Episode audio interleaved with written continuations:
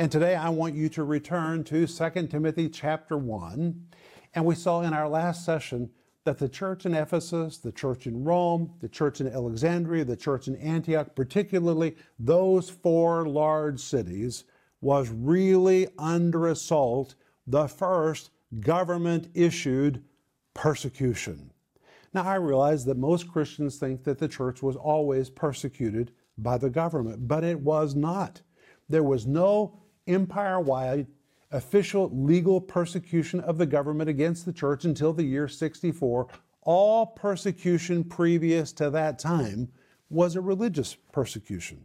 Pagans who didn't like the new faith, Jews who didn't like these new Christians. It was a religious persecution and it was very, very intense.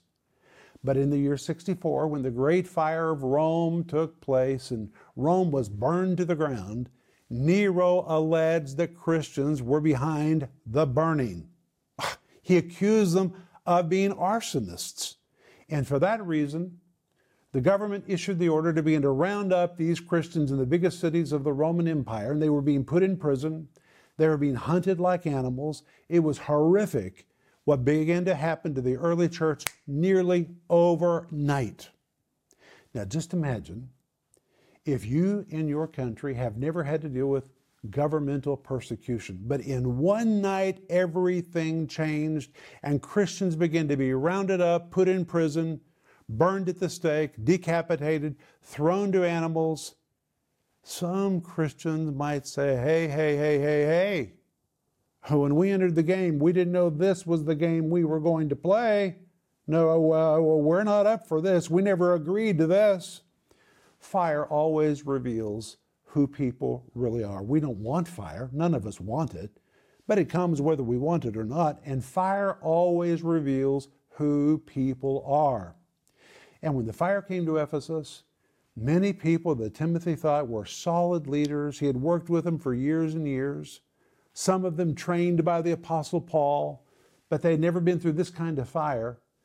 And the fire was so intense that a great number of them began to bail out and abandon ship. And now Timothy is leading the church of Ephesus, and he is devastated because of people that he thought he could trust, that he could always depend upon. And they came to him and said, See you later, Pastor. We're not up for this. We never agreed to this. And they began jumping ship. And now he is leading a great church that is in decline because of persecution. Funerals to conduct, people that are dying, people that are being fed to the lions in the local stadium. Horrible, horrible things. And when he needs his leaders to be there to help him, where are they? A great number of them left. And he's just devastated. And we know from 2 Timothy chapter 1 verse 7 that he has a spirit of fear. Why does he have a spirit of fear? Because he's the most visible Christian in the city. He could be rounded up. Imagine if Roman authorities could get their hands on him. He's the most visible leader in the city. Imagine what kind of a wretched death they would give to him in order to scare all the surviving believers. And Timothy knew if they ever get their hands on me, there's no telling what they're going to do to me. And he knew they could knock on his door at any moment. And rather than remember God's faithful delivering power through everything he's already been through in the past, he's focusing on what he's facing right now. And I told you in the last session if all you do is face what you're looking at right now. It's going to scare you. It's going to open the door for a spirit of fear. And that's why you need to put it on pause and walk through the history of God's faithfulness with you in the past. But finally, we come to 2 Timothy chapter 1 verse 8. We covered this in the last session. Let's cover it again. Paul says, "Be not thou therefore ashamed of the testimony of the Lord, nor of me his prisoner, but be thou partaker of the afflictions of the gospel according to the power of God. When he says, Be not thou therefore ashamed, the word ashamed is a Greek word which describes one that is so embarrassed their face is blushed, their face is red. They're red faced. And here in the Greek, it is a negative with a prohibition, which means stop being ashamed. What in the world are you ashamed of? Stop being ashamed, number one, of the testimony of our Lord Secondly, nor of me, his prisoner. Why was Timothy tempted to be ashamed of Paul? Because Paul's a prisoner. He's in prison in Rome. He's been rounded up. He's been called one of the chief arsonists that burned down the fire of Rome. The fake news is out there, and anyone affiliated with Paul becomes a target. And now Paul says to Timothy, Timothy, put an end to this spirit of fear. Stop being ashamed of the Lord or of me, his prisoner.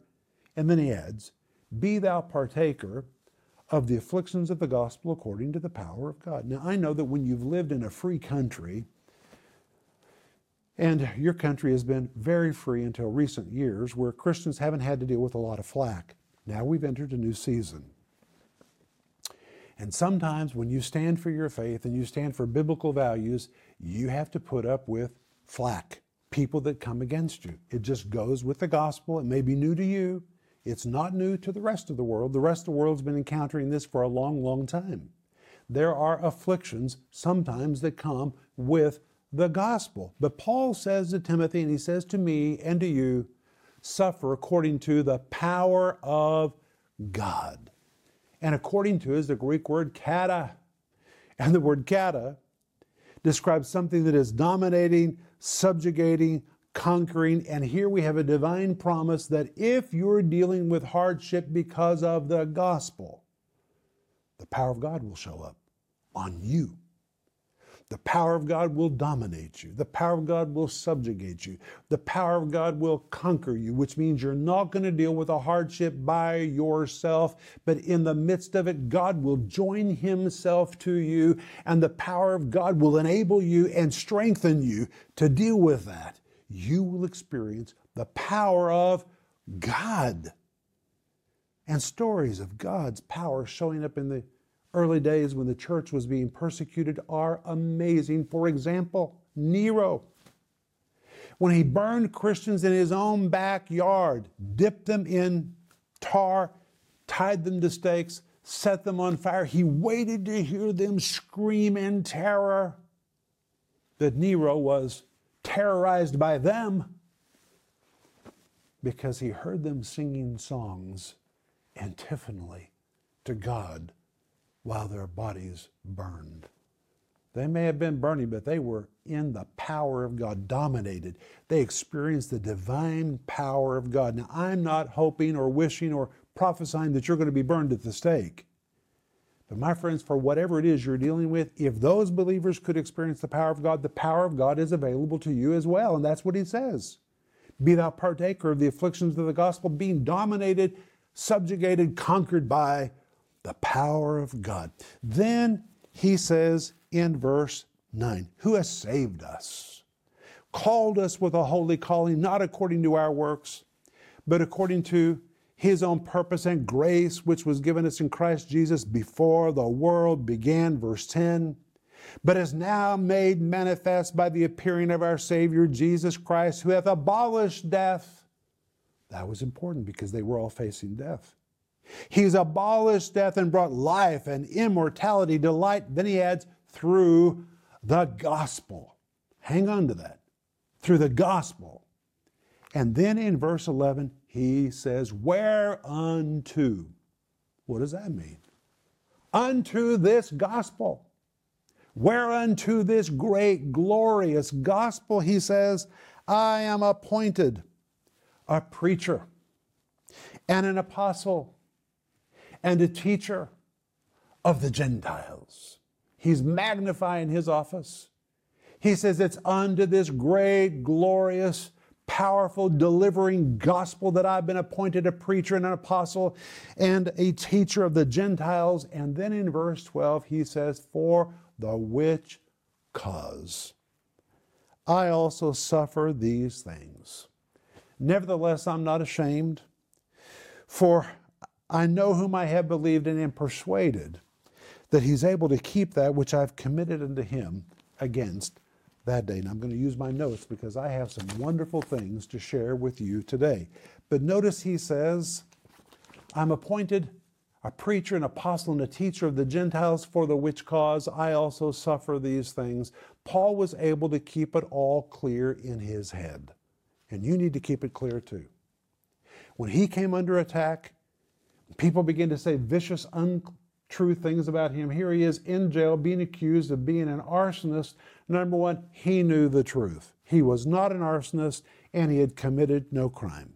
You need to know the truth about yourself and be confident and be free in your own conscience. Paul was free in himself. He knew who he was. He says, Hey, I have committed no crime. Under this great and glorious gospel, I've been appointed a preacher, an apostle, a teacher of the Gentile. For the which cause? It's because of the call on my life. It is because of the gospel that this attack has been triggered.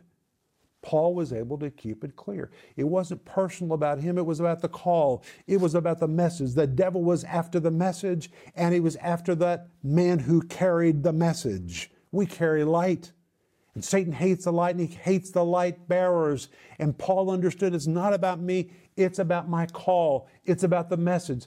Unto this gospel I've been appointed a preacher, an apostle, a teacher of the Gentiles, and that's why I'm suffering these things. And the word suffer here is the Greek word pascho, and the word pascho is a very important Greek word which primarily carries the idea of emotional suffering. It's very strong in relation to feelings.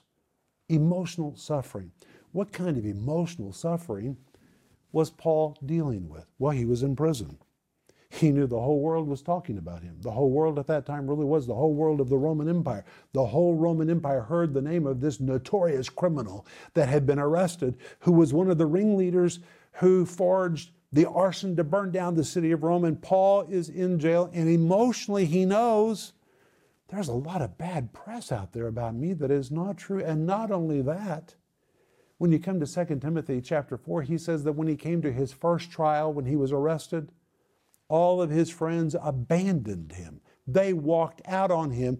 They left him standing in the lurch at the worst possible moment, and now he is in jail.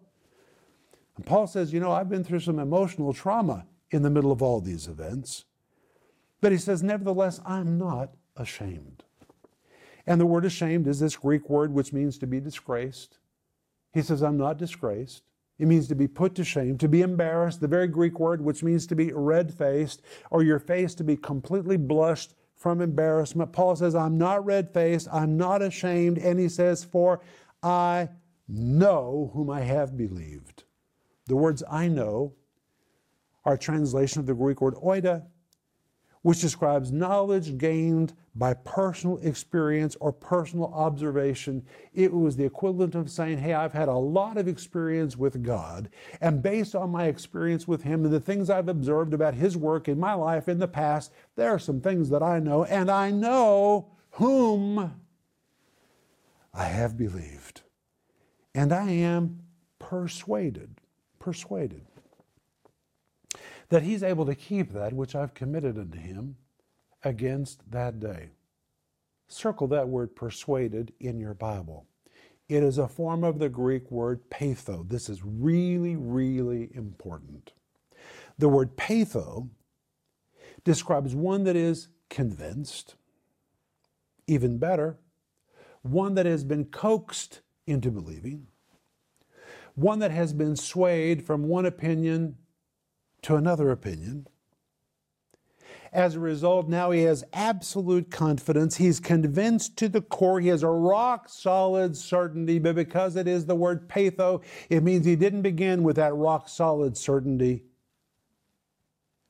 He had to talk himself into it. That's what the word peitho means. Well, here was Paul sitting in jail. Let me ask you who was going to encourage Paul? He was there by himself. This word peitho here, translated persuaded, describes self talk or self persuasion. Sitting in that prison where Paul had suffered emotionally and was traumatized by all of these events and all the bad press about him, Paul knew it was time for him to stop listening to his thoughts. And it was time for him to start speaking to himself. There's a time when you have to tell your mind to be silent and you've got to speak to your mind and tell it what to think and tell it what to believe. And Paul began walking himself out of all of that anxiety into a place of faith. He swayed himself from one position to another. He coaxed himself from feeling any kind of fear into a place of faith until finally he was convinced to the core. He had a rock solid certainty that God was going to see him through this self talk. If you're in a place where you have no one to encourage you, I already saw you. Number one, you have the power of memory. That's your stoker, your poker. You can stir your memories and stir up your faith, but you've got a mouth. And rather than to listen to all your doubtful speculations, you need to start using your mouth to talk yourself out of a bad place into a good place. And if you'll let your ears hear your mouth speaking words of faith, you'll begin to believe. The Bible says faith comes by hearing and hearing and hearing and hearing. If you don't have anybody else to speak faith to you, let your mouth speak faith to you. Paul talked himself into a place of faith. Wow. And he says, I'm persuaded that he is able. The word able, the Greek word dunatos, it describes ability, capability, one that is competent for any task, a force that causes one to be capable, one that is competent. He says, God is absolutely capable of working in my situation. Even though naturally he may have wondered if things were going to be okay, he talked himself, peitho, into this place of faith. For I know whom I have believed and am persuaded rock solid certainty, peitho. I've talked myself into this place of confidence, and I'm persuaded that He is able to keep that which I've committed unto Him against that day. The word keep, a Greek word which means, listen, to save, to protect, preserve, or to guard. So you could translate He's able to save, protect, preserve, and guard. But this word, keep, is specifically a Greek word which depicted a military guard who showed uninterrupted vigilance in guarding a territory that had been assigned to him. It was the same word used to describe the uninterrupted vigilance of shepherds in keeping the flocks that they were responsible for. And by using this word keep, the Apostle Paul says, Hey, I'm his territory. I belong to him. I called him the Lord of my life. I was assigned to him, and now he's going to keep me like the great military guard that he is. God is going to use uninterrupted vigilance to watch over me and to keep me. I'm a sheep, he is my shepherd. And just like a shepherd who shows uninterrupted vigilance in keeping his flock, he is watching over me. You see, Paul's talked himself into quite a position of faith. He says he's able to keep that which I have committed unto him against that day. The word committed, the Greek word paratheke. Oh, it's such a wonderful word. The word para means alongside, like coming alongside of something. The word thiki means to place or to put. When you put the two words together, here in the King James Version, it's translated as the word committed, but it means to entrust, to deposit, to commit into one's charge or trust for safekeeping. And every time I see this Greek word paratheke, I go back in my mind to when I was a kid. My dad was paid on Thursday nights. And on Thursday nights, we did two things always. We went to buy groceries, and then daddy went by the bank. And back in those days, there were no drive through tellers, so you had to get out of your car, walk up to the bank where there was a depository box. Remember those days? If you don't remember those days, I'm telling you, one time people did this. It was a metal handle, it was something that you opened, it was the depository or the repository. And once you put your money in and closed it, it was irretrievable. Nobody could take it out. You couldn't take it out. You couldn't take it out. Once you put it in and closed the door, you were deposited into the bank. It was not even available for you to reach in and take out. And now Paul says, Hey, I committed me unto him against that day. Para, I pulled up alongside of Christ. Thiki, I placed my life into him. I'm in him. Nobody can touch me. I can't even take myself out of him. I am in him. I'm locked up in him. There's no safer place than that. Wow. Paul's walked himself into this place of faith, rock solid certainty. You can do that too. It doesn't matter where you are, whether you have friends near you or nobody near you. You've got a mouth and you can peitho, you can persuade yourself, coax yourself into a place of faith. That's what Paul did when he was imprisoned by himself. In 2 Corinthians 12, verse 7, Paul says, Unless I should be exalted above measure through the abundance of the revelations, there was given to me a thorn in the flesh, the messenger of Satan to buffet me, lest I should be exalted above measure. And of course, in my tradition that I grew up in, my denominational church, I was told that Paul had a problem with arrogance and pride. And so God released the devil to keep him humble. But hey, the devil's never going to keep anybody humble. The devil's the author of pride. If the devil was released on him, the devil would have just made it worse. And I was also taught that the thorn in the flesh was some kind of a malady like epilepsy. We were told in my particular church that Paul had runny eyes. I read in one document that he was a hunchback and that he had club feet. Well, you can't find any of that in the Bible. That is just religious tradition, the sayings of men. Then what was the thorn in the flesh? Well, let's look at this verse. I want you to see what triggers an attack. First of all, he says, unless I should be exalted above measure through the abundance of the revelations. Exalted above measure, people take to mean pride. It doesn't mean that at all. It does not mean that. It's the Greek word "huper huperio, which is a compound of the word huper and the word ryo. The word huper means over, above, and beyond. It depicts something that is way beyond measure and conveys the idea of something that is greater, superior, higher, better, more than a match for utmost, paramount, or foremost. It describes something that is first rate, first class, top notch, unsurpassed, unequaled, unrivaled by any person or thing. That's the word huper, the first part of the phrase exalted above measure. The second part of the word is the Greek word hyro which means to lift up, to raise up, to be exalted, and when compounded, the two words together form the word huperio, which pictures a person who has been supremely exalted, one who has been magnified, increased, and lifted up to a place of great influence. And here Paul is describing the impact of his ministry.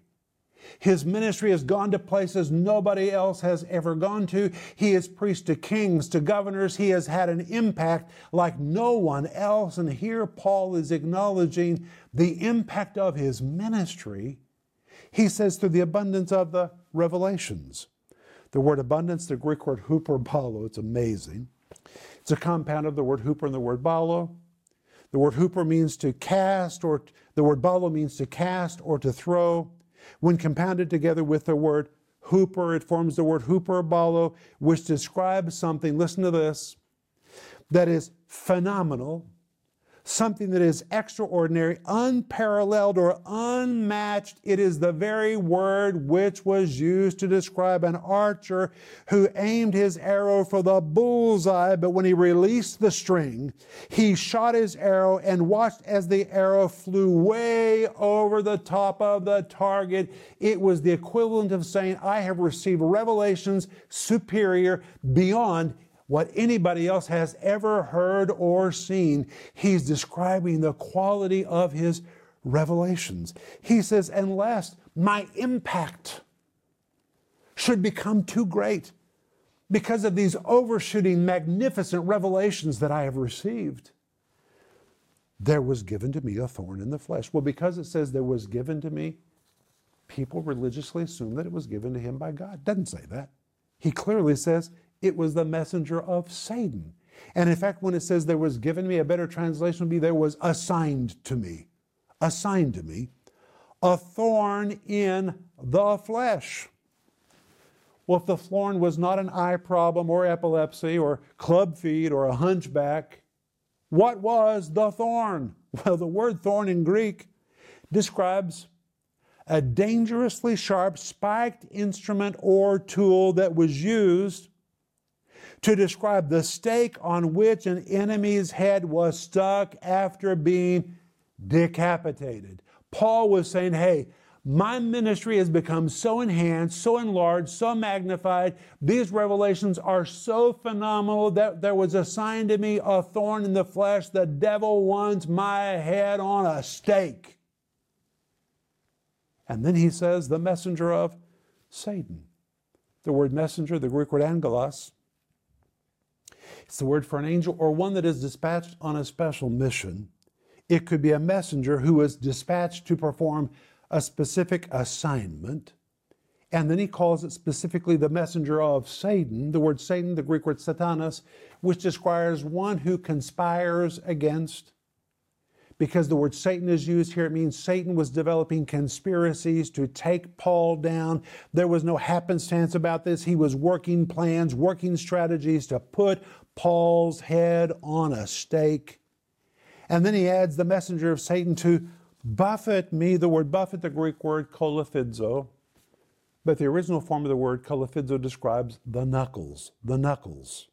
But when it becomes kolaphizo, like it's used in this verse, it refers to beatings with the fist, and the tense describes unending, unrelenting, continuous, repetitious beatings and beatings and beatings and beatings. He said, The messenger of Satan was dispatched and assigned to me forming all kinds of conspiracies to regularly beat me and distract me, lest I should be exalted above measure. Now, when you put it all together, how should this verse be translated? Well, let me give you the RIV. You say, what's the RIV? Renner's Interpretive Version, which I'm really working on right now. It's a conceptual translation of the Greek New Testament. And here is the RIV of 2 Corinthians chapter 12, get 7, because this will blow religion out of the water. Here's a real translation of this verse. Are you ready? Because of the phenomenal revelations I have received, and on account of the vast number of these revelations that God has entrusted to me, and to hinder the highly visible progress I am making, a special messenger has been sent from Satan to harass me with constant distractions and headaches. There's no doubt about it. Satan wants my head on a stake.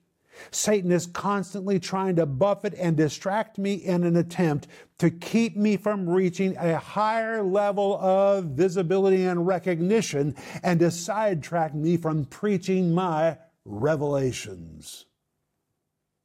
Now, that's a total different take on that verse, but that's really what the Greek means. I'm going to read it to you again. Because of the phenomenal revelations I've received, and on account of the vast number of these revelations that God has entrusted to me, and to hinder the highly visible progress that I am making. That's what it means, lest I should be exalted above measure. A special messenger has been sent from Satan to harass me with constant distractions and headaches. There's no doubt about it. Satan wants my head on a stake. That's what the word thorn means. Satan is constantly trying to buffet and distract me in an attempt to keep me from reaching a higher level of visibility and recognition and to sidetrack me from preaching my revelations. Now that is amazing when you consider the King James Version says, 2 Corinthians 12, 7, lest I should be exalted above measure. Through the abundance of revelations, there was given to me a thorn in the flesh, the messenger of Satan to buffet me, lest I should be exalted above measure. Lest I should be exalted above measure literally means to keep me from reaching a higher level of visibility and recognition and to sidetrack me from preaching my revelations. So, Paul here in this verse says, You want to know why attacks happen? I'm going to tell you. When you're on the edge of a great breakthrough, when you are really making progress, the devil's not going to sit on the side and just twiddle his thumbs and watch you go to amazing places. he, like Satan, the word Satanas, is going to begin to develop conspiracies to slow you down, knock you out of the game. And when you become exceedingly threatening to the domain of darkness, he'll do everything he can to put your head on a stake. Now, why is this so important? And why was Paul in 2 Timothy chapter 1 so clear about understanding he was suffering because of his call, because he was writing to Timothy, and Timothy was suffering. He's saying to Timothy, Timothy, Timothy, Timothy, don't, don't personalize this. It's not about you. He said, Unto this gospel I'm appointed a preacher, an apostle, a teacher of the Gentiles. For the which cause? It's because of that, because of the call on me, because of the gospel that's been entrusted to me, because of the revelations that I preach. For the which cause? I also suffer these things. Wow. But I'm not ashamed. I'm not ashamed. He knew who he was, he knew who he was not. Do you? You need to know who you are. When you enter into the ministry and into public life, there's a lot of talk about you that people have never met you and don't know a thing about you, but they hear something, what somebody else said, and they begin to repeat it as if it is fact, and they don't have a clue what they're talking about. That's why it's important for you to know who you are. You need to know who you are. And Paul says, I'm not ashamed. He's had some time to think because he is in prison. He says, For I know, the Greek word oida. I've had experience with God. I've had a lot of observations of how God works in my life, and I am persuaded, the Greek word peitho, rather than give way to a spirit of fear, I've swayed myself, I've coaxed myself into a rock solid position, rock solid certainty of believing that He is able to keep he is the uninterrupted vigilance of a guard that's watching over me because I am his property. I'm a sheep, and therefore he has the uninterrupted vigilance of a shepherd, and he is watching over me, and he is going to keep what I have committed unto him, paratheke. Para. I pulled up alongside of him, para. I'm alongside of him, theke. I entrusted, I committed, I deposited myself into him can't even retrieve myself out of Him. I am in Him. I'm safe in Him. Wow. But then when you come to 2 Timothy 1, verse 14, he continues to say to Timothy, That good thing which was committed unto you, keep by the Holy Ghost which dwelleth in us. And now we find that just as we pulled up alongside of Christ and placed ourselves in Him, Christ has deposited some things in us. He also has made a deposit. That's what it says in verse 14. That good thing, what God has placed in you, your dream, your vision, the Holy Ghost in you, He calls it a good thing. It's a good thing. It's so good the devil's after it that good thing which was committed unto thee. Committed unto thee is the same word committed, which we saw in the previous verse. Paratheke. God came alongside of us and placed in us. He made a deposit into us. And the verse says we are to keep it by the Holy Ghost which dwelleth in us. And guess what? The word keep is the same word keep, which is used amazingly in verse 12, where Paul says, He's able to keep that which I've committed unto him. Now, the same word is used here, which means keep, the Greek word tereo, the uninterrupted vigilance of a soldier who walks over a particular piece of property that's been assigned to his guard, or the uninterrupted vigilance of a shepherd who's been appointed to watch over a sheep or a flock of sheep. Now, Paul says, in the same way that God is watching over you because you're his property, in the same way that Christ is watching over you like a shepherd because you are his sheep, you, in the very same way, are to have uninterrupted vigilance in guarding what God has entrusted to you. That is your assignment. That is your property. You hang on to it, you hold on to it, and you don't let anybody take it from you. Like a shepherd watching over a sheep, you watch over that precious thing, that good thing which was placed in you by the Holy Ghost. which dwells in us. Oh, it's so powerful. The Holy Ghost dwells in us, which means we're not doing this by ourselves. We're doing this with the help of the Holy Ghost. But hey, I want to quote to you 1 John chapter 5 verse 4. Because you might say, "Oh, this is a big assignment. I'm under such pressure." And when you're under pressure, you're tempted to let go and to release. Don't let go, don't release. You can win the battle. You can because 1 John 5 verse 4 says, "For whatsoever is born of God overcomes the world." And this is the victory that overcomes the world, even our faith. It begins by saying, whatever is born of God. Are you born of God? Then it's describing you. It's describing me. I am born of God. If you've called Jesus the Lord of your life, you are born of God. Well, then what does this verse say to you? Whatever is born of God overcometh, overcometh the world. The word world, the Greek word cosmos, it describes world, society, everything around you. is really a good word for us to meditate on right now. We overcome society, we overcome all of our surroundings. For this is the victory that overcometh the world, even our faith. But you know what's really interesting when you read this in the Greek text? The word overcometh, the word victory, and the word overcometh again, all three times in Greek is the word Nike. It says Nike, Nike, Nike three times in a single verse, and this is very, very unusual unless you're really trying to make a point. And this word translated overcometh victory and overcometh again, the Greek word Nike means to conquer, to overcome.